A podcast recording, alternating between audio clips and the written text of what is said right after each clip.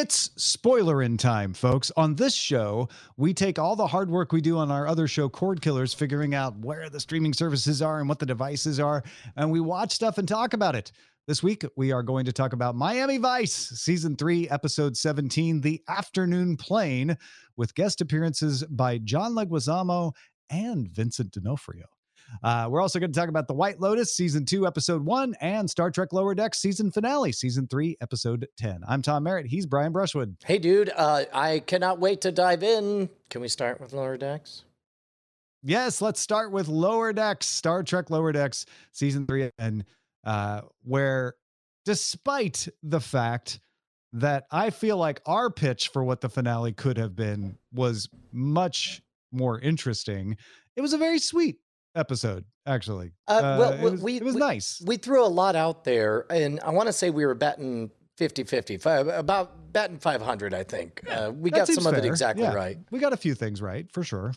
We, Uh, we- we just didn't get the like setup for the next season the way I was kind of hoping that like everybody becomes a pirate and Tendi takes over as a pirate and all that. But but yeah, we we got Mariner back uh in in the in the saddle. Rutherford uh kind of resolved uh the secret of his past but but kept his implant. Which, by the way, that was that was one of our calls. Was Yeah, that uh, some remnant of bad Rutherford Mm-hmm. was going to uh, show itself, uh, which did happen. Also, people were they did unite in epic fashion against uh, being replaced by drones, where all of the uh, that was uh, I'm not gonna lie, I really dug that silly moment where all of the California class vessels show up and increasingly rapid fire. They just name all of the ships, then, and all I'm hearing is every city I know in California. Oh, when, they named my neighborhood, I was like, yeah, I'm yeah. Oh, oh, I'm not gonna lie. I got the same giddy excitement. I wanted to cheer when they said Eureka because that was where I spent uh, my summer once. yeah uh a- a- and and you got a little texas hit too when they when they named the other texas uh, class automated machines uh, yeah, I guess I guess so. But but those were the bad guys, so I didn't pay a lot of attention or feel good about those. it was the what was it corpus christi and uh, i can't remember the other Uh, ones now but, the the San Antonio was one maybe. Was Something it? Like that. Um, That it felt right. like they they intentionally didn't choose like the most popular places they were they were using like out of the way oh, they didn't use Katy though that Oh, uh, apparently the Houston was one of them. yeah. was I, it the houston I think there Really? was one big one, all right but uh, yeah. Uh, loved all of that. The um, uh, going in reverse order from the very end. Bryce had to tell me. Did you know there was a post credit scene in this one, Tom? Mm, did i i don't I, I think maybe i didn't You probably didn't because it automatically popped up the thing to say you want to watch something else before Right. the credits finish. And then made it real small over here. despite like, the here's fact- just credits that you don't need to worry about. Tom, they fooled you. They got you off the highway too soon. those jerks You're gonna have to U-turn and get back on. It's gonna be a whole thing.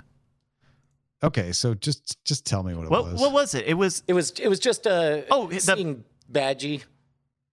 Oh yeah, there was Badgie on one of the implants. That someone had grabbed one of the debris of of Rutherford's implants, and Badgie was in the screen.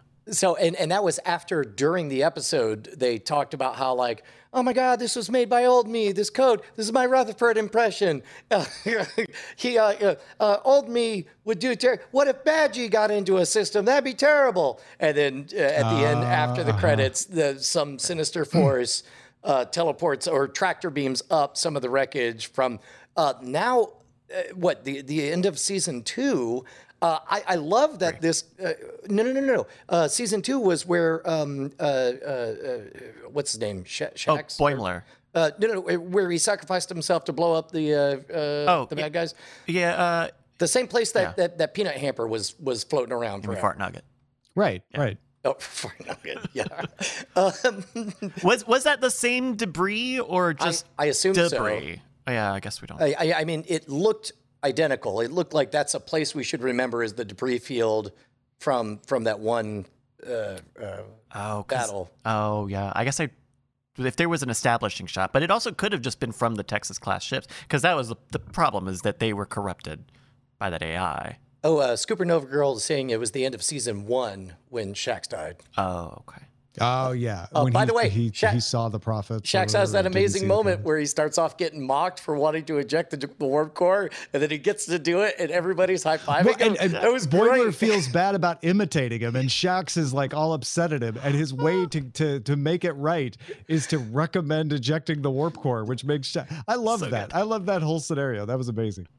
Uh, yeah, I, I, often pitch the show uh, because everybody, it's it's really astonishing. People who are really into Star Trek uh, will always shrug and say, "Ooh, is that the cartoon?" I'm like, "Yes." Everybody thinks it's a comedy. It's not a comedy. It's just another season of Next Generation. Only everybody's self-aware, and so it's like that's that's a very good example of them being self-aware and and uh, it, it working within the context of the story because it was an exciting conclusion where they actually did win.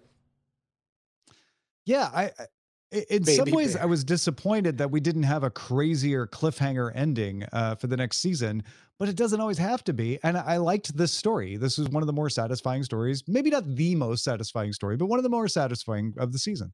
uh, the most satisfying part to me was when they did the obvious thing of of Mariner, but you know, just like, man, I don't know how we stay in business. Oh, don't you worry about your money, head.